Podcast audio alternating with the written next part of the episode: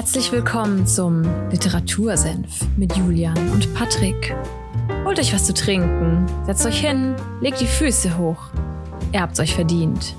Zieht euch aus, nicht so schüchtern, sperrt die Ohren auf, denn jetzt gibt's wieder mittelscharfe Literaturkritik.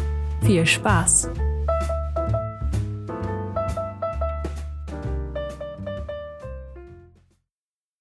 Hallo und damit herzlich willkommen in Folge 69 beim Literatursenf. Es ist Sonntag, der 12.09. Und ich schicke jetzt erstmal die obligatorischen Grüße nach Fulda. Ja, auch von mir einen wunderschönen Sonntag, einen wunderschönen äh, Gruß nach Nürnberg zu dir, Julian. Und obligatorisch gefällt dir heute das Wort, ne? Das ist, äh, ja. hast du gerade ungefähr, bevor wir aufgenommen haben, schon äh, gefühlt zehnmal gesagt. 700 Mal gesagt. Ah ja, schön, dass ihr wieder eingeschaltet habt und äh, schön, dass ihr auch wieder dabei seid bei einer neuen Folge. Und äh, ja, ich habe keine Ahnung, über was wir heute reden. über was reden wir heute, Julian? ja, ich habe es ja angekündigt gehabt. Entweder äh, es geht um äh, 50 Cent oder es geht um äh, Yvon Chouinard, heißt er, glaube ich. Ich weiß nicht, ob der Name richtig ausgesprochen ist. Und ja, es ist tatsächlich letzteres geworden, weil ich beim 50 noch nicht ganz durch bin mit dem Buch. Ähm, dementsprechend ist der Titel äh, des heutigen Buches Let My People Go Surfing. The Education of a Reluctant Business, Businessman. Okay. Also es geht um, geht es wirklich um Surfen, den Sport, oder geht es um was anderes? Tja, ähm, ich würde mal sagen, es geht unter anderem um Surfen als Sport. Viel mehr steht aber ähm, das Thema Outdoor, Nachhaltigkeit, Umwelt und Unternehmenskultur im Mittelpunkt tatsächlich. Mhm. Der, der Yvonne Chouinard ist nämlich der Gründer von Patagonia. Ah, von Patagonia. Ja, stimmt, das hattest du mal erzählt. Also, das äh, hatte ich jetzt irgendwie gar nicht mehr auf dem Schirm. Patagonia ist ja so eine Outdoor-Wandermarke, oder? Unter anderem. Also, ich, ich kenne nur diese Shirts, dass ähm, die auch ähm. Leute einfach so als Lifestyle-T-Shirts tragen. Aber ich meine, ich hatte. So eine bin ich zum Beispiel. ich meine, ich hatte auch mal Wanderschuhe von denen anprobiert, wenn die das herstellen. Oder einen Rucksack? Das kann ich dir tatsächlich nicht sagen, ob sie auch Wanderschuhe machen. Ähm, wir kommen aber auf die, auf die Geschichte äh, dann auch noch zu sprechen. Ich weiß auf jeden Fall, dass sie Outdoor-Bekleidung machen. Mhm. Ob sie Schuhe auch da, äh, dabei haben, weiß ich nicht. Ähm, aber ja, da kommen wir dann auch noch drauf zu sprechen, auf jeden Fall. Ähm, vielleicht mal, um, um zu starten, wie bin ich aufs Buch gekommen? Zwar von, ähm, ich glaube, da habe ich schon mal was vorgestellt gehabt aus demselben Video. ähm, von Matt Dacher von Yes äh, Theory. Ähm, eine Buchempfehlung tatsächlich. Und ich weiß noch, dass er gemeint hat, das ist ein total unkonventionelles Buch irgendwie, ähm, weil es um Business geht. Aber nicht mit den Absichten, die, normal, die man normalerweise mit Business verbindet. So. Mhm. Ähm, wir haben über was haben wir im Podcast schon gesprochen? Wir über haben einiges, über Tesla gesprochen. Ja. Wir haben über Amazon gesprochen. Genau. Wir haben über Netflix gesprochen. Ne? Ja. Und Patagonia ist eine, eine, eine, Firma, ein Unternehmen, aber auch eine Marke, das sich von diesen Unternehmen, die ich jetzt gerade aufgelistet habe, ähm, halt in bestimmten Bereichen ganz klar unterscheidet. Und auf diese Bereiche werden wir heute tatsächlich auch äh, eingehen. Ja, ich bin, ich bin sehr gespannt. Um, ähm, also wir haben ja auch die allererste Folge, wir erinnern uns zurück, die allererste Folge, die du gemacht hast, war ja auch Shoe Dog, da ging es ja schon mal um eine, eine Bekleidungsmarke und äh, jetzt bin ich gespannt, wie sich das auch davon unterscheidet. Falls ihr mal äh, nostalgisch werden wollt und die erste Folge hören wollt. Bitte nicht. Dann äh, könnt ihr das vergleichen, wie sich der Podcast vielleicht gewandelt hat auch und wie sich auch die Unterschiede von Patagonia und Nike sich zeigen. Aber ja, du hast gemeint, dieses Buch ist ein Buch, das über Business geht, aber eigentlich nicht über Business geht. Kann man so sagen, okay. ja, tatsächlich. Also wie ich, da ich ja auch nichts vor mir habe und auch ähm, über das Buch gar nichts weiß, frage ich einfach mal ganz stumpf raus, wie ist denn das Buch so aufgebaut? Das ist so Gründungsgeschichte, Und dann äh, erzählt er was wie bei, wie bei Shoe Dog, so nach dem Motto, er erzählt sein Leben und dann geht es um, wie hat sich die Marke entwickelt oder was, ja, wie ist das Ganze so aufgebaut? Ich lese mal äh, einen Satz vom, vom Backcover kurz okay. vor. Das beantwortet die Frage zum Teil. Uh, the original intent in 2005 for writing Let My People Go Surfing was for it to be a philosophical manual for the employees of Patagonia. I never expected at the time that this simple book would be translated into more than 10 languages, be used in high schools and colleges, and even be influential in large corporations. Mhm. Also war seine ursprüngliche Intention dahinter. Ein Mission Statement Firmen- ein bisschen zu schreiben, ne? Genau, genau. Die Firmenphilosophie von Patagonia niederzuschreiben. Ähm, wenn ich jetzt mal reinblätter und aufs Inhaltsverzeichnis schaue, habe ich vor mir zwei Teile, in die das Buch aufbe aufgeteilt ist. Und zwar einmal die Geschichte und einmal die ähm, Philosophien. Und bei diesen Philosophien, äh, um da mal kurz welche aufzuzählen, geht es um Product Design, Production Philosophy, Distribution, Marketing, Financial, ähm, Human Resource und Environmental. Mhm. Ähm, also man sieht schon, es geht einerseits um so Themen, die, mit denen sich auch, ich sage mal, klassische oder normale, ähm, gewinnorientierte äh, ähm, Unternehmen beschäftigen, sowas wie HR, ähm, Marketing, Finanzen und so, ne? Ähm, aber die haben halt auch sowas wie eine Production oder Product Design und Environment Philosophie, ähm, was man jetzt vielleicht bei anderen Unternehmen im ersten Moment nicht unbedingt wiederfindet. Und genau, so ist das Ganze aufgebaut. Ähm, ich werde mich aber gar nicht so stark an, an dem Inhaltsverzeichnis vom Buch orientieren, sondern das Ganze, ich sag mal, mehr Freestyle machen. Oh. Ähm, äh, genau, deswegen würde ich, denke ich, einfach mal mit ähm, so ein paar Grunddaten anfangen, äh, einerseits zum Autor, andererseits zu Patagonia und dann auch zur Geschichte kommen. Ähm, genau. Wir haben ja schon gesagt, dass der Autor der Yvonne Chouinard ist und ähm, der gute Mann ist tatsächlich US-Amerikaner und gilt als Pionier des Big Wall-Kletterns im, äh, wie spricht man denn aus, der Nationalpark Yosem Yosemite? Yosemite? Ich weiß, also ich weiß es ehrlich gesagt nicht. Ich, ich habe immer Yosemite gesagt. Ich glaube, das war aber eher so als, als äh, ja. Als Meme. Ich habe hab keine Ahnung, wie man das ausspricht. Aber wir, wir, Ja. wir sagen einfach Yosemite, oder? Ja, was, heißt denn, Yosemite. was heißt denn Big, Big Wall Climbing? So, ist, ist, was ist der Ähm. Unterschied zu Wall Climbing? Big Wa- äh, also so wie ich das, ich weiß es ehrlich gesagt Okay. nicht 100 Prozent, aber so wie ich das verstanden habe, sind es einfach so riesen ähm, Felswände, Ah, die der okay. hochklettert, die dann auch, keine Ahnung, 2000 Meter oder so Ach, sind. krass. Stand teilweise irgendwie mit drin. Also doch auch ein Extremsportler, kann man sagen, ne? Definitiv, definitiv. Ähm, genau, und äh, was hat er gemacht? Er hat im Endeffekt ähm, in seiner Jugend viel Zeit in der Natur verbracht und von seinem Vater dann das Schmiedehandwerk sich beibringen lassen. Ähm, und hat in der Jugend eben die Begeisterung fürs Klettern entwickelt. Ähm, so, der gute Mann ist 1938 äh, geboren und ähm, dementsprechend war das Equipment damals äh, Schrott, Mhm. beziehungsweise das gute Equipment kam aus Europa und war für ihn nicht zugänglich. Ähm, deswegen hat er sich sein Equipment einfach selbst geschmiedet. und ähm, das Ganze ging dann so weit, äh, dass er angefangen hat, das auch an Freunde und Bekannte zu verkaufen, was er halt äh, so an, was weiß ich, was braucht man da, Kletterhaken und was weiß ich alles, ähm, dass er es angefangen hat mit zu vertreiben quasi. Ähm, und so erst vor Patagonia, jetzt weiß ich gar nicht mehr, wie die Firma hieß, ähm, aber seine erste äh, Firma quasi ähm, entstanden ist.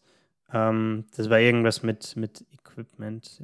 Ich glaube, ich habe es irgendwo notiert, aber ich finde den Begriff gerade nicht mehr. Ähm, genau, und das war so sein, sein Einstieg quasi in, ins Klettern, ähm, gleichzeitig ins Unternehmertum. Und ähm, ja, da kommen wir dann auch nochmal drauf zu sprechen, Mhm. ähm, wenn wir gleich auf die Geschichte eingehen. Ähm, zu Patagonia selbst, um das vielleicht noch zu ergänzen, ähm, ist 1973 dann gegründet worden tatsächlich. Ähm, und um den Ganzen mal auch einen Rahmen zu geben, ähm, 2020 haben sie eine Milliarde Dollar Umsatz gemacht und 2019 hatten sie 1500 Mitarbeiter. Also eine Ähm, Milliarde Dollar ist schon viel Umsatz halt, ne? Mit 1500 Mitarbeitern, wenn du das auf den einzelnen Mitarbeiter runterbrichst, wie viel das dann pro Mitarbeiter ist, schon viel. Schon viel Umsatz, ja. Ja, ja, aber die wurden auch, also ich, ich meine, Patagonia, wann, wann wurden die gegründet? Juli, du, du weißt das bestimmt. Wann haben die sich äh, gegründet? 1973. 1973, genau. Ja. 1973 haben sie sich gegründet. Und ich meine, dass die erst in den letzten sechs, sieben Jahren so krass groß geworden sind. Also wie, wie es mir so vorkam. Vielleicht nur hier in Europa oder Deutschland, aber ich meine, vorher habe ich nicht so viel Patagonien-Zeug gesehen. Nur an irgendwie ambitionierten Bergsteigern. Also mein, mein Vater hat, glaube ich, auch noch mal, ich, ich meine, er hatte früher so ein Flanellhemd von denen. Ein richtig Ja. cooles Wanderflanellhemd. Also die haben schon echt geile Wandersachen auch. So. Ich, ich kann nur andere Marken, die ich kenne, ist zum Beispiel sowas wie Jack Wolfskin, aber da kenne ich nur diese, diese bescheuerte Werbung mit draußen zu Hause. mit, mit tiefer Stimme jemand sagt, du bist jetzt draußen zu Hause und äh, Patagonia war immer mit dem, die haben auch ein cooles Logo, muss man sagen. Sie haben schon ein geiles Logo Ja. und alles. Ja, jetzt habe ich dich äh, sehr unterbrochen mit deiner Umsatzzahl eine, eine gute Überleitung zum Namen. zum Namen. Ähm, mhm. Ja. Das wusste ich nämlich auch nicht. Patagonia, also der, der Markenname, Ist das von Patagonien ist nach- oder? genau, ist Ah, nach okay. der Region Patagonien in Südamerika. Ja, da, da benannt. kann man, da kann Ähm. man geil wandern in Patagonien. ja, ja. Er war da eben auf, auf, einer, auf einer Reise Mhm. und war von der Region so begeistert, dass, ähm, als es darum ging, sein, sein Unternehmertum quasi ähm, mit einem Firmennamen zu betiteln, dass er sich dann für Patagonia entschieden hat. Spannend. Ja, interessant auf jeden Fall. Genau, dann gehen wir mal weiter und kurz so ein bisschen auf die Firmengeschichte ein. Mhm. Ähm, wir haben es gerade schon gehabt. Er hat, an, er hat das Schmiedehandwerk äh, Handwerk von seinem Vater gelernt und hat Kletterutensilien hergestellt. Ähm, zum Beispiel Karabiner, Haken, ähm, Sicherungs- und Fortbewegungshaken ähm, und was nicht alles dazu gehört. Und ähm, die dann eben auch äh, verkauft. Das habe ich ja gerade schon erwähnt gehabt. Mhm. Ne? Ähm, und was dann schon damals bei ihm der Fall war, dass er im Winter quasi geschmiedet und gearbeitet hat und im Sommer eigentlich mehr oder weniger arbeitslos war und einfach nur klettern war. Ähm, ich habe so ein, so ein Interview mit ihm angeschaut, wo er darauf auch angesprochen wird. Da erzählt er halt so, ja, teilweise hat er da von 1,30 Dollar am, am Tag gelebt und es gab Phasen, wo er irgendwie auf irgendeiner Reise hat er sich ein paar Dosen Katzenfutter mitgenommen, weil das, äh, weil, das, weil das so billig war und hat sich davon ernährt. Und keine Ahnung. Krasser ähm, Kerl. Also, Ja, ja. also was ich halt finde, was man da, was da durchkommt, ist diese Leidenschaft, die er für die Natur und für das Outdoor-Sport hat. Mhm. Ähm, da da geht es bei Patagonia, wenn wir über die Firmenkultur dann sprechen, auch darum, ähm, es ist ja nicht nur Klettern, das ist halt seine Leidenschaft, die bei ihm groß ist, ne? sondern es geht ja auch, keine Ahnung, die umfassen ja dann auch so Sachen wie Surfen, Snowboardfahren und es gibt ja mehr Outdoor-Sportarten ähm, oder Sachen, die man in der Natur machen kann, bei denen man gute Kleidung braucht. Ne? Ja. Ähm, genau. Dann, ah, jetzt weiß ich den Namen auch wieder. Äh, Wir springen ins Jahr 1970, also ähm, drei Jahre vor der. Firmengründung, wir gehen zurück. Genau. Und da hatte er diese, diese vorherige Firma und zwar hieß die Chouinard Equipment. Chouinard Equipment. Ja. Oh. Also einfach sein Name. Und da, da ging es eben um die Bergsteigerausrüstung. Und äh, die waren damals die größte Firma für Bergsteigerausrüstung in den USA tatsächlich. Echt? Krass. Mhm. Und ähm, dann ist aber Folgendes passiert. Äh, 1972 ähm, hat er die Produktion eingestellt. Aha. Und zwar aus dem Grund, dass er ähm, irgendwie so eine, ich sage mal in Anführungszeichen, Eingebung hatte oder so eine Erleuchtung, hey, ähm, mit den Felshaken, die wir hauptsächlich vertreiben. Mache ich kein Geld. Ähm, das weiß ich tatsächlich nicht. Das kann auch sein, ja. Nee, damit mache ich die äh, Kletterrouten kaputt und verschandel die, Mm. weil die, du haust in die Felsen rein und wenn das äh, immer mehr Leute machen, weil er jetzt auch in Amerika das Equipment vertreibt, ähm, tut es der Natur nicht gut und man macht diese Kletterrouten kaputt. Und ähm, genau, dann kam eben dieser Schwung von seiner ähm, Firma für Bergsteigerausrüstung ähm, hin zu einer Klamotten- äh, oder Beklei Outdoor-Bekleidungsfirma. Ähm, und zwar, Überraschung, Überraschung, war er wieder mal beim Klettern. und äh, du hast es gerade schon angesprochen, dass dein Dad so ein Flanellhemd zum Wandern oder was anhatte. Ja. Ähm, bei ihm war es so, dass er ein Rugby-Hemd ähm, fürs Klettern anhatte. Ein Rugby-Hemd. Mhm. Und anscheinend ist es das so gewesen, da, also frag mich nicht, wie so was ein Rugby-Hemd sein soll. Ey, ich weiß ja gerade auch nicht, Alter. Schau das aus. und ähm, die Erklärung, die dabei stand, war, dass, dies, dass er quasi den Kragen dann hochstülpen konnte und dann die, Seil, die, die Kletter- und Sicherheitsseile ähm, nicht eingeschnitten haben am Mhm. Hals. Und das Hemd halt robust genug war, äh, dass es nicht kaputt geht, wenn es beim Klettern anhat. Und ja, das war so die, die Erleuchtung, mehr oder weniger, die er dann hatte. Ähm, hey, wieso fokussiere ich mein, mein, ähm, meinen Lebensunterhalt äh, nicht um? Ich möchte von der Bergsteigerausrüstung weg. Ähm, ich kümmere mich jetzt einfach um Outdoor-Bekleidung. Ähm, und dieses Hemd war eben dieser symbolische Übergang dahin.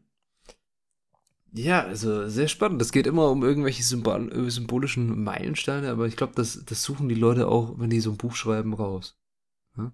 Also jetzt mal, mal ganz ehrlich. Das kann natürlich sein. ja, Mich stell, stell dir mal vor, du hast einfach, es wäre eine richtige Scheißgeschichte, wie der auf den Namen gekommen ist oder da darauf, dass er Kleidung macht, so er, weiß ich nicht, er ist aufgestanden und steht unter der Dusche und denkt sich so, geil, jetzt mache ich Kleidung.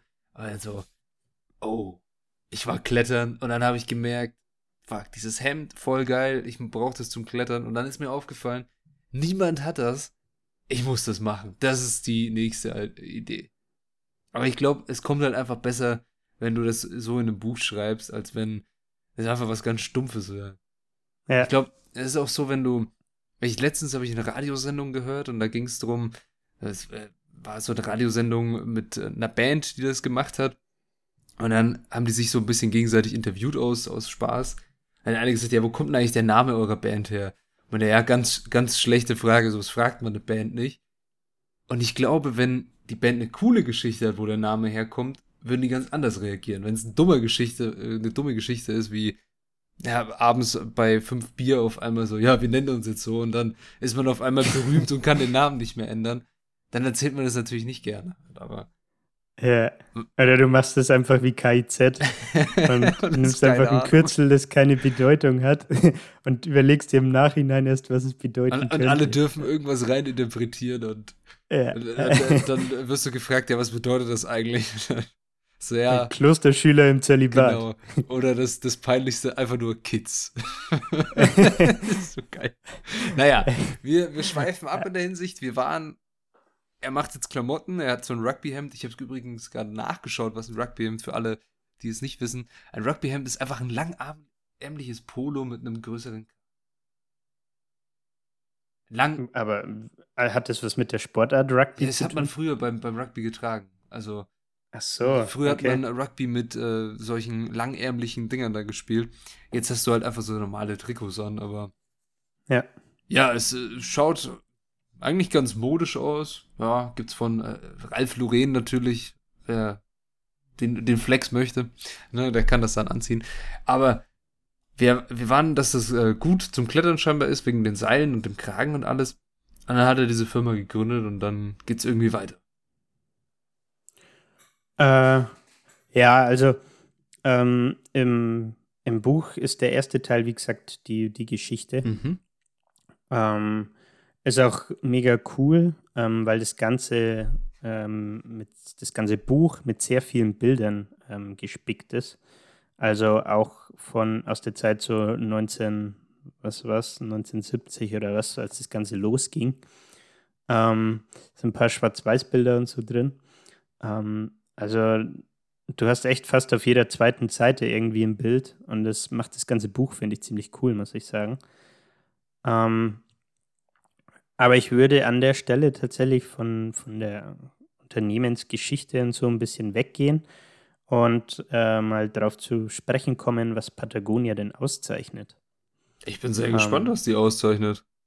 Hast du, hast du irgendeinen Plan? Ich habe überhaupt keinen so Plan. machen? Ich glaube, ich wollte mir immer mal ein T-Shirt von denen kaufen. So, ich war, da war ich vielleicht der äh, kom kommerzielle Fanboy auf einmal, weil die ganz schick aussahen. Aber die waren immer zu teuer. Und ich habe ich hab mir nie was Okay. gekauft, aber irgendwann, ich hab's, hab's mal vorgehabt, weil ich habe jetzt auch Wanderschuhe und alles, ne? Und nächste Woche gehen wir ja auch wandern. Nice. oh, Aber, ähm, schauen wir mal. Aber ich weiß nicht, was die ausmachen. okay. Ähm, eins vielleicht, also ich habe drei Themen, über die ich sprechen würde. Sehr gern. Ich ergänze jetzt spontan kurz ein viertes. Okay. Und zwar habe ich ein Longsleeve und ein T-Shirt von Du denen. bist ja richtig ausgestattet hier. Bist du spon äh, sponsert bei denen? Krieg, krieg ich mit deinem Creator-Code ein bisschen Rabatt? Oder kriegen wir Rabatt? Hallo, die Hörer wollen das halt. Hörer und Das wäre eigentlich, sorry. eine, Das natürlich auch. das wär eigentlich eine interessante Frage, weil die eigentlich, das ist einer der Punkte, auf den wir dann noch kommen, äh, gegen Konsum sind. Sie sind gegen, ob, ob die sowas machen, meinst du? Ob die so ja, Creator-mäßig ob die, ob, ja, das kann ich dir nicht Wahrscheinlich sagen. nicht. Also bestimmt haben die nicht Kann's so. mir, ich kann es mir irgendwie auch nicht vorstellen. Ne? Ja. Okay, also du Ähm. hast vier Punkte gerade gehabt, einen hast du gerade neu dazu äh, gedichtet und mit dem wolltest du anfangen. Genau, weil, weil du das mit einem T-Shirt erzählt Mhm. hast. Ähm, Im, also ich glaube, das eine T-Shirt, das ich habe, hat 40 Euro kostet oder so. Ne? Mhm. Ist jetzt für ein T-Shirt natürlich erstmal wuchtig. Ähm, in dem, im, im, im, wie sagt man, im Label ähm, hinten, also im, im Kragen. Ja, in diesem, diesem sagt man Kragen? Äh, Meinst du diesen Babbele, was da hinten drin ist? Babbele? Ja, genau. Wenn, falls du das Wort nicht kennst, dieser kleine Zettel da. Babbele, auch ein, ein tolles Das fränkisch, fränkisches Wort, ne? Ja. das gefällt mir. Ja, genau, Ja. es, es Babbele. Ähm, steht ja normalerweise irgendwie, Wie keine Ahnung, waschen sollst Firmenlogo. eigentlich am besten auch. Ja. Ja, irgendwie sowas. Nicht Ähm, bei, Trocknen denen, so. äh, bei denen steht zum Beispiel drin, unter anderem, wieso das T-Shirt 40 Euro kostet. Also das steht nicht, das steht nicht drin auf die 40 Euro bezogen, aber es steht drin, ähm, was du mit dem T-Shirt-Kauf äh, gemacht hast. Und ähm, ich habe die Zahlen jetzt nicht genau im Kopf, aber es steht drin, wie viele Plastikflaschen recycelt wurden bei der Produktion von diesem ähm, äh, T-Shirt. Ah, ist es aus so Ähm, synthetischem, äh, synthetischem Stoff hergestellt? Äh, ich, ich meine ja. Okay, Äh, cool. Ich bin mir jetzt nicht Cool. ganz sicher, aber ich glaube schon. Ähm, es steht dabei, wie viel, ähm, wie viel Wasser du im Vergleich zu herkömmlicher ähm, Baumwolle, glaube ich, gespart hast. Mhm. Ähm, und äh, noch was, aber es ist mir jetzt entfallen. Und das ist schon mal so der, der erste Punkt, ähm, der darauf hindeutet, wieso die etwas höherpreisiger sind. Ähm, weil sie eben mit diesem höheren Preis zum Beispiel ähm, äh, eine faire Lieferkette zum Beispiel sicherstellen. Und ähm, faire Löhne, ähm, zum Beispiel für die, äh, keine Ahnung, für die Leute, die, ähm, die sich, wie, wie sagt man da, man baut Baumwolle schon an, ne? Mit, sind es dann auch Bauern? Ich glaube, das sind Bauern, ne? Die am Ba- Die Baumwolle, die, ja, die werden auf Plantagen angebaut. Ja. Ja. Genau, das ist aber der Punkt. Ähm, Patagonia verwendet keine normale Baumwolle. Aha. Die verwenden Bio-Baumwolle. Oh. Und äh, Zahl, die Zahl habe ich von der Homepage tatsächlich. Ähm, weniger als ein Prozent der weltweiten Baumwolle stammt aus biologischem Anbau. Und ähm, das ist bei denen halt der Fall. Und was bei normaler Baumwolle ist, ist, dass die, ähm, da kommen sowas wie künstliche Pestizide, ähm, was steht da noch? Herbizide, keine Ahnung, was das ist. Die, die, die gehen in die Luft. die, die kommen noch dazu. Und dadurch hast du halt eine, eine Umweltbelastung. Ähm, und es gab wohl irgendwelche Studien ähm, dazu, über die äh, Patagonia darauf aufmerksam wurde, ähm, dass äh, herkömmliche Baumwolle, obwohl du pflanzliche Fasern hast, wo man im ersten Moment meint, das ist rein und natürlich, ähm, stimmt es aber nur für die Pflanze an sich. Und ähm, diese Behandlung mit äh, zum Beispiel den künstlichen Pestiziden ähm, zieht halt trotzdem äh, eine Umweltbelastung mit sich. Ne? Ja, klar, auf jeden Fall. Genau. Ähm, eine Zahl, um das vielleicht einzuordnen.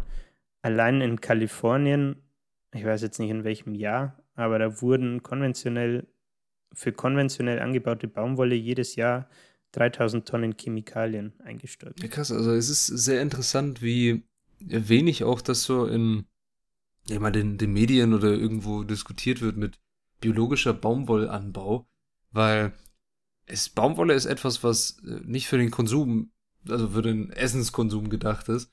Und sobald mhm. du irgendwas, ja, eine konventionelle Landwirtschaft machst für irgendwas, was Nahrungsmittel sind, da wird sehr stark über Pestizide diskutiert und über Genveränderungen oder ähnliches. Aber alles das, was du nicht isst, so sag ich mal, Baumwolle oder wahrscheinlich auch andere Nutzgüter, die man anbauen kann. Mir fällt jetzt spontan keins an, außer Holz, aber da ist äh, wen relativ wenig Pestizideinsatz bei einer Holz, weil es gibt ja wirklich Holzfarmen, oder? Gibt es die? Wenn, wenn es die geben sollte, bitte äh, korrigiert mich. Aber bei Baumwolle ist sehr interessant, dass das nicht so stark diskutiert wird, wie wenn ich jetzt äh, sage, okay, ich möchte Biomais kaufen, der jetzt nicht besprüht wurde mit Pestiziden.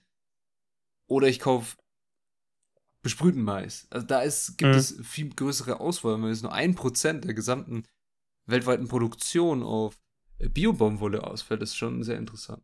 Ja, ja hm, definitiv. Spannend. Okay, und dafür, also dafür stehen Beispiel die auf jeden Fall. So für voll, Nachhaltigkeit. Die haben definitiv, kommen wir auch gleich noch dazu. Ähm, ein Ding, was sie seit 1996 machen, ist, dass sie da angefangen haben, ähm, erstmals 100% Bio-Baumwolle zu verwenden. Mhm.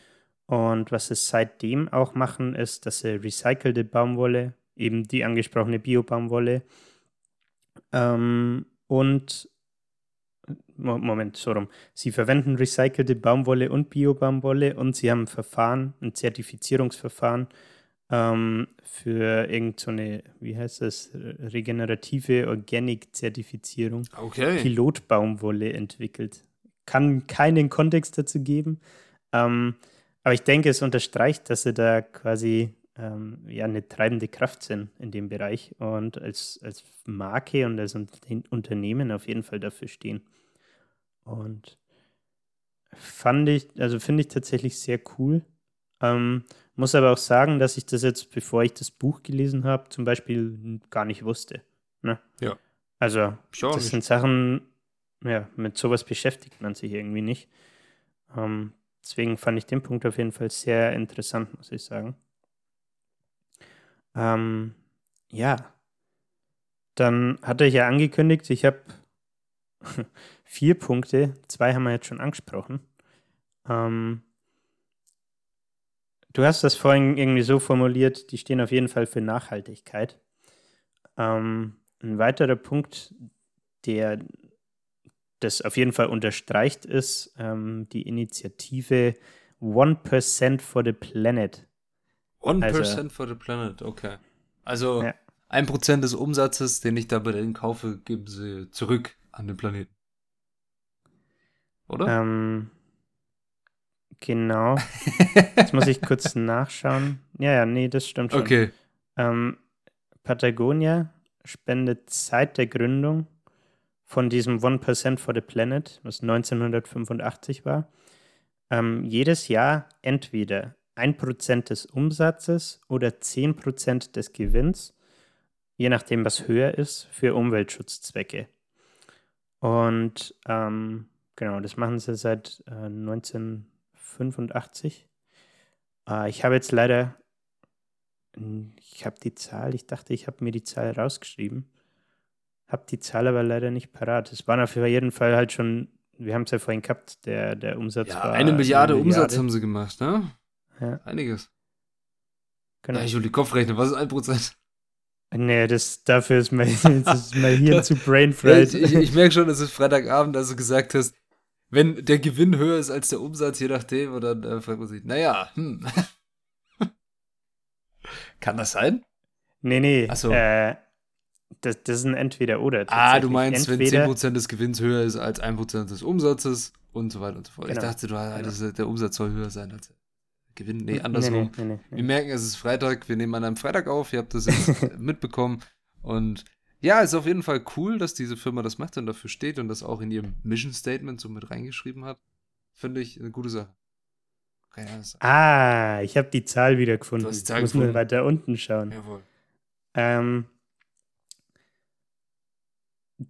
okay, zwei Dinge. Einmal habe ich ein Zitat vom I Yvonne Chouinard äh, rausgeschrieben. Mhm. Und zwar äh, sagt er, This is not philanthropy. This should be a cost of doing business. It's paying rent for our use of the planet. Also bezieht sich auf das 1% for the planet. Mhm. Und er sagt quasi, ähm, hey, das, diese, dieses 1% vom Umsatz oder die 10% vom Gewinn ähm, sind aus seiner Sicht, ist es kein, kein, kein Wohltätigkeitsding oder so, was er macht, ähm, dass sie das, den Gewinn für Umweltschutzzwecke oder Umweltschutzorganisationen spenden, ähm, um da Projekte zu unterstützen, um Startups in dem Bereich zu unterstützen und so weiter ähm, sondern aus seiner Sicht ähm, ist es, ja, sind es Kosten, ähm, die sie mittragen, dafür, dass sie quasi ihr Geschäft machen können, dafür, dass sie äh, als Unternehmen aktiv sind. Und die Formulierung fand ich cool. Er sagt, im Endeffekt zahlen wir Miete um das, dafür, dass wir unseren Planeten benutzen. Mhm. Ja, eine Kann er interessante Auslegung. Ja. Genau, und das ist der eine Punkt. Der andere Punkt, ich habe gerade angesprochen, äh, ich war auf der Suche nach den Zahlen. Ähm, ich habe sie tatsächlich gefunden. Du hast sie gefunden. Bei 1% for the Planet ähm, sind insgesamt 5840 Planet Members, also Mitglieder, ähm, Teil von dieser Initiative. Sie haben 4500 Non-Profit-Partners und das Ganze ist verteilt auf 91 Länder. Und, ähm, oh Gott, Patrick, jetzt muss ich die, diese lange Zahl hier lesen. Ach je. bis von der Gründung 1985 bis heute ähm, sind 295, sind es 295 Millionen? Ich meine 295 Millionen äh, US-Dollar gespendet worden. Ja, also ich äh, glaube dir mal diese lange Zahl, weil du hast gesagt, du musst sie vorlesen. Aber Ja, das ist eine sehr, sehr lange Zahl. Ich sehe, du gähnst und äh, die Augen werden klein, es wird gegähnt, ein bisschen gelacht. Ja, es ist äh, spät. Aber die Zahl, wenn die so stimmt, alles auch, wenn es nicht 295, sondern 29 Millio Millionen wäre, wäre es auch krass, aber es ist eine sehr hohe nee, ist Zahl. auf jeden Fall neunstellig. Das kriege ich gerade noch hin. Sehr schön. Es ist eine sehr hohe Zahl und es ist sehr viel, die diese Firma auch für den Planeten zurückgibt und für den Planeten tut. Was ich sehr gut finde und äh, was mir das Ganze auch sehr sch- sympathisch macht, muss ich ganz ehrlich sagen. Jo. Ähm, also auch so diese Tatsache halt, dass der, der Gründer, der Yvonne äh, Chouinard, so eine Initiative ins Leben ruft, ne? Und die machen das halt schon seit, ähm, seit Jahren und halten sich halt auch wirklich konsequent dran, ne? Und ähm, gehen da als, ich sag mal, Vorreiter, Schrägstrich Vorbild an die ganze Sache ran. Und das fand ich echt cool, muss ich sagen. Äh, jo. Dann machen wir mal noch einen kurzen gedanklichen Sprung zum letzten Thema. Von denen, die ich ansprechen wollte. Aha. Und zwar hat man gerade schon, du hast das Skript nicht vor dir, ne? Nein. Das ist schade, weil ich habe ein schönes Bild dazu. Dann werde ich das Beschrei beschreiben. beschreibe mir und unseren Hörern Hörerinnen bitte dieses Bild so ausführlich, wie du. Ähm, und zwar hat Patagonia äh, 2011, glaube ich, in der New York Times äh, eine ganz, ganzseitige Anzeige geschalten. Und äh, die, die Anzeige ist so, kannst du vorstellen, drei Viertel ähm, hochkant von der Anzeige sind das Bild und äh, das letzte Viertel rechts ist Text. Und das Bild äh, ist so eine blaue Patagonia Fließjacke. Und auf, also so quer über die Jacke drüber steht ähm, in Riesenprint, Don't buy this jacket. Das heißt, die machen Werbung in der New York Times und schreiben dazu, dass man ihr die Jacke von denen nicht kaufen soll. Okay. Was ist dein erster Gedanke dazu? Ja, gewagte Marketingstrategie. Ist halt so die Frage, warum? Warum soll ich die jetzt nicht kaufen? So, man, man kennt, es ist einfach so diese umgekehrte Psychologie, ne? Sonst würde dir jeder sagen, kauf diese Jacke. Kauf sie. Ja. Also der Kapitalismus beziehungsweise Konsum, Dings, in dem wir leben, auch eine spannende Folge zu dem ganzen Ding, wenn man das mal voll abspinnt, ist die Folge über Quality Land. Da ist der Konsum, das das alles beherrscht. Ganz witzig, könnt ihr euch mal anhören. Aber eigentlich bist du darauf gepolt, dass dir die Werbung immer sagt, kauf das Ding, dann geht's dir besser oder dann siehst du geil aus oder du brauchst die neuen Trends für den Sommer oder weiß ich nicht, Zigarettenwerbungen sind, die gibt's jetzt nicht mehr im Kino, aber diese waren für mich immer so die, weil äh, die, niemand hat geraucht, weil sie nicht rauchen dürfen, also jetzt in der heutigen Zeit, aber es war immer so ein, so ein Lifestyle-Vermittlung irgendwie. So, ja, und uns Mhm. geht's gut und wir machen irgendwas und dann kommt am Ende so L&M, Lift the Spirit oder keine Ahnung was. Aber das ist sehr interessant. Don't buy this jacket. Fragt sich, ja, warum soll ich jetzt die Jacke nicht kaufen? Ich will sie aber jetzt vielleicht kaufen. Vielleicht quält sie mir. so, so, soll ich dich aufklären? Klär mich auf. Äh, es ist tatsächlich nicht nur ein Marketing-Gag, Okay. äh, sondern ähm, es ist folgendermaßen. Wie ich habe ja gesagt, es steht rechts daneben äh, noch so eine Textbox dabei. Und ähm, da sind vier Oberbegriffe, die richtig fett sind und drunter steht immer ein kleiner Text. Ähm, und die vier Oberbegriffe sind Reduce, Repair, Reuse und Recycle. Mhm. Und ähm, es war tatsächlich eine Marketingkampagne von Patagonia. Ähm, ich glaube, das machen sie seit 2011. Ähm, aber womit sie dafür werben wollten, ist äh, das Engagement von ihnen, also von der Marke Patagonia, ähm, für Themen wie Re Reparieren, Recyceln, Wiederverwenden, Weiterverkauf beziehungsweise, beziehungsweise Weitervergabe ähm, von getragenen Kleidungsstücken tatsächlich.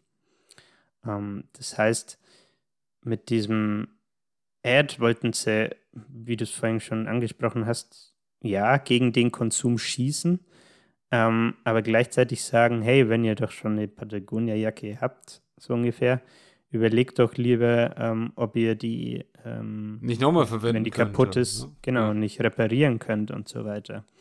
Ähm, und der, der Hintergrund dazu ist, dass die, die, das Leadership-Team oder der, der Yvonne Chouinard auch selber ähm, dem Konzept vom ökonomischen Wachstum skeptisch gegenüber sind, ähm, weil Patagonia als Unternehmen den Standpunkt vertritt, ähm, dass es irgendwann ein Punkt erreicht ist, an dem Wachstum äh, entweder direkt oder indirekt ähm, die Lebensbedingungen gefährdet. Also von uns Menschen auf der Erde. Und ähm, deswegen machen sie sich für verantwortungsvolles Wachstum und langsames Wachstum stark, ähm, wobei auch soziale und ökologische Folgen bedacht werden sollen. Ne? Und ähm, jetzt denkt man sich, ja, okay, jetzt haben sie halt in der New York Times hier diesen Marketing-Gag gemacht, ne? Don't buy this jacket, haha, witzig. okay, dann, dann repariere ich mein Jäckchen halt fast schon. Ähm, aber sie steuern, also sie unterstützen das Thema halt dann auch noch konkret. Und das fand ich dann wiederum sehr cool. Und zwar machen sie es folgendermaßen, dass sie zum Beispiel 2015 ähm, hat Patagonia ein Werkstattauto durch die USA geschickt, ähm, um gebrauchte Produkte, um gebrauchte Patagonia-Produkte ähm, kostenlos zu reparieren und damit länger nutzbar zu machen.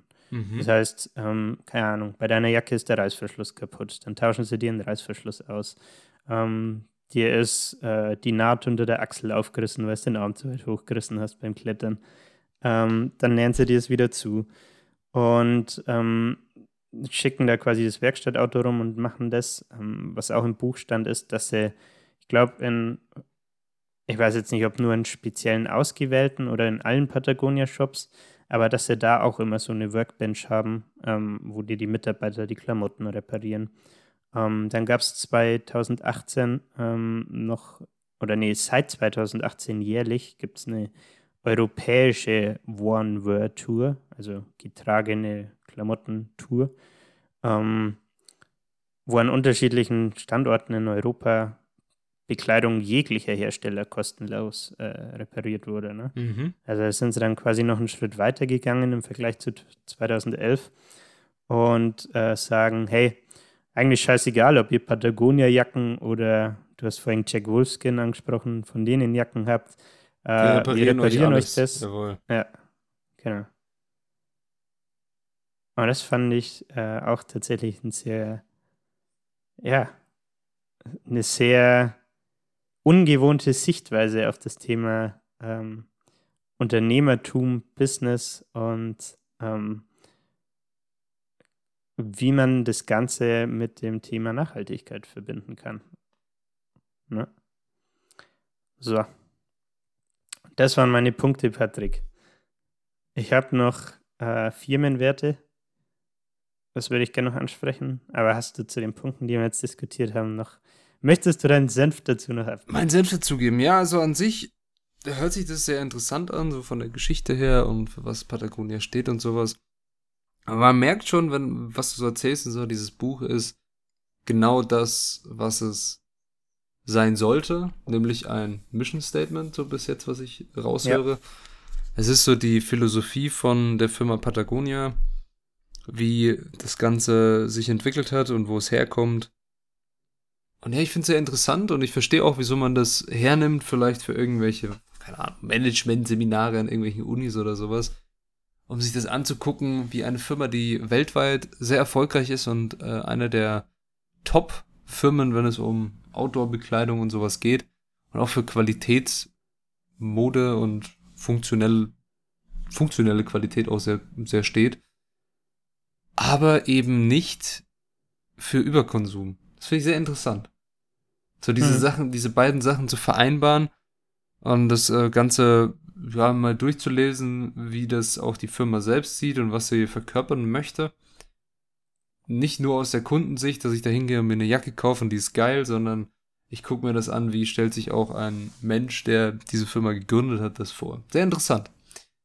Ja, finde find ich interessant, das Thema auf jeden Fall. Und jetzt äh, die Firmenwerte, ich bin gespannt. Genau. Ähm, das ist nämlich auch was, was Patagonia auf jeden Fall auszeichnet. Äh, ich habe mir, wie gesagt, ein Interview mit äh, dem Autor angeschaut und er sagt so, als er so mit dem Klettern angefangen hat, war er halt, ja, ist quasi so ein kleiner Rebell, ne? Ähm, mhm. Er möchte sein, eines seiner größten, oder sein größter Hass fast, äh, galt immer gegenüber so Business-Leuten, die Anzug tragen. Und ähm, irgendwann äh, während seiner Patagonia-Laufbahn quasi ähm, als CEO hat er festgestellt, fuck, ich bin ja einer von den Businessmännern geworden. Und ähm, er hatte aber schon immer irgendwie die Intention, wenn auch unterbewusst, dass er die, er sagt, I wanted to break the rules of business. Also er mocht, wollte die, diese Regeln, die eben andere große Unternehmen oder andere Bekleidungsfirmen äh, quasi verfolgen, seien es jetzt ungeschriebene Regeln oder auch gesetzliche Regeln ähm, in irgendwelchem Rahmen, dass er die entweder brechen wollte oder wenn es um Gesetz und Nachhaltigkeit geht, dass er die erweitern wollte. So, ne? ähm, und da gab es, äh, es gab folgendes, es gab einen Zeitraum, wo die richtig krasses Wachstum hatten. Also die sind im Jahr, ich habe jetzt keine Zahl im Kopf, aber sagen wir mal so ungefähr um 100 Prozent gewachsen, was Umsatz und äh, angeht. Ne? Ähm, also wirklich nicht schlecht. Und ähm, was sie dann festgestellt haben, war, dass das Wachstum zu schnell war. Und ähm, dementsprechend haben sie mit jedem ähm, Klamotten-Drop für jede Season äh, immer mehr auch einkaufen müssen, um die Nachfrage zu bedienen. Ne? Und dann, dann gab, war irgendwas, wo irgendein Ereignis ist mir jetzt entfallen, wo die Nachfrage nachlassen hat. Und dann sind sie auf ihren Klamotten sitzen geblieben. Und ähm, daraus ist resultiert, dass sie kurz vorm Bankrott waren, ähm, weil sie die Klamotten nicht losbekommen haben und dann halt der Umsatz so krass eingebrochen ist. Und was er dann gemacht hat, und das ist auch was, was Patagonia auf jeden Fall auszeichnet ist, er hat das ganze Leadership-Team genommen und ähm, sie haben eine Reise gemacht. Und zwar für drei Wochen nach Patagonien. zum, zum Klettern und Wandern. Erstmal klettern gehen, jawohl, schön. Und was er halt äh, dann erzählt, das ist irgendwie eine ganz coole Story, so, dass er halt meint, ja, die waren klettern und wandern und abends am Lagerfeuer haben sie sich dann zusammengesetzt ähm, und überlegt, was sind eigentlich unsere Werte, unsere Patagonia-Werte und wie konnte es passieren, äh, dass sie jetzt vorm Bankrott sind. Und ähm, einer der Punkte ist zum Beispiel, den sie dann relativ schnell festgestellt haben, ähm, sie wollen mit Freunden arbeiten, nicht mit MBAs. Mhm. Also ihnen geht es nicht nach einem Bildungsabschluss, sondern ähm, ob die Leute korrekt sind, ähm, mit denen sie arbeiten. Ähm, dann ein weiterer Punkt, Thema Qualität. Sie haben sich die Frage gestellt, okay, was heißt Qualität für uns? Äh, es ist nicht so, als könntest du dir ein Buch kaufen, was bedeutet Qualität für Bekleidungsfirmen, so ungefähr, ne? Ähm, und dann meinte er halt, ja, daraus haben sie aus der Fragestellung haben sie sich wiederum Werte abgeleitet, wie ähm, sie wollen multifunktionale Kleidung herstellen. Ähm, das heißt, eine Patagonia Skijacke, die du im tiefsten Winter anziehen kannst, auch ähm, wenn es im Sommer Herbst ist. Äh, ja, so extrem nicht. Aber wenn Herbst ist, es pisst und du bist in Paris unterwegs, dann sollst du die auch da verwenden können. Mhm. Ähm, sie wollen Sie wollen die Fashion, äh, die Mode nicht verändern ähm, und keine Wegwerfkleidung produzieren. Äh, Zeitlos. Kommen wir wieder auf, genau, kommen wir wieder auf Don't Buy This Jacket zurück. Ne? Ja. Ähm, einer der wichtigsten Punkte, den sie verfolgen, ist, ähm, sie wollen äh, the least amount of harm to the environment in making clothes. Also den geringsten Schaden für die Umwelt äh, bei der Produktion der Klamotten haben. Mhm. Ähm, und jetzt können wir den, den Bogen zum Titel spannen vom Buch. Ähm, einer der zentralen Punkte in der Firmenkultur ist das Thema Flextime. Ähm, der Yvonne Truinat sagt, ähm, er möchte auch als CEO in der Lage sein, auf eine dreimonatige Expedition, Expedition zu gehen, ähm, ohne seinen Job dabei zu verlieren. Okay. Und das möchte er auch seinen Mitarbeitern ermöglichen. Und deswegen ist eine der Company Policies, um, we don't care when you work, as long as the work gets done. Und das bezieht er eben zum Beispiel auf, um, auf die Gezeiten beim, beim Surfen. Ähm, daher der Buchtitel Let My People Go Surfing. Bro, wenn du Bock hast, ich weiß nicht, wann ist die gut beste Zeit zum Surfen, keine Ahnung. Aber wenn die, wenn die Zeit gut ist, lass die Arbeit einfach stehen und liegen, geh surfen und mach danach wieder weiter. Ja, es kommt, kommt ganz aufs Meer auch drauf an, wann das ist, ne? Also, glaube ich. Okay. ich würde sagen, morgens um sechs. Beste Zeit. Keine Ahnung. Ja. Okay, ja, es ist interessante Philosophie. Diese Philosophie haben auch, ich glaube, viele Firmen auch angenommen. So, ja, arbeite wann du willst, Hauptsache die Arbeit ist getan. Kommt halt auch immer drauf an, ne? Ja, grundsätzlich schon. Aber ja. Aber ich, die Frage ist, glaube ich, wie viele sagen das auf dem Papier Ja. und wie viele leben es, indem sie das komplette Leadership-Team einfach drei Wochen mit nach Patagonien nehmen. Das stimmt, das stimmt tatsächlich. Also, ja. genau. Unterm Strich ein richtig nices Buch. Sehr visuell auch, wie gesagt, es sind ultra viele Bilder drin. Man kriegt Bock auf Reisen, man kriegt Bock äh, auf Outdoor-Sport. Ähm, man entwickelt irgendwie so eine Sympathie zu der Marke und zum, zum, zur Firmenkultur, finde ich. Mhm. Und ich würde es auf jeden Fall weiterempfehlen, wenn jemand auf der Suche nach einem Business-Buch ist, das mal einen anderen Flavor reinbringt. Es ein bisschen anders ist auch, dass man nicht nur, okay, du musst skalieren, skalieren, skalieren, sondern Ja. komm, wir fahren jetzt alle mal ein Du bisschen musst auf wandern. den Mount Everest. Ja, wir, wir, wir, klettern jetzt auf den Mount Everest und dann überlegen wir uns, was sind unsere Ziele dabei. Wir, wir machen das auch wirklich und sagen nicht nur die ganze Zeit, dass wir dahin müssen. ja. Aber ja, hat, hat sich auf jeden Fall sehr spannend angehört. Ich habe schon rausgehört, du bist sehr überzeugt von dem Buch und du hast ja auch gerade schon wärmstens weiterempfohlen. Vielleicht eine abschließende Frage.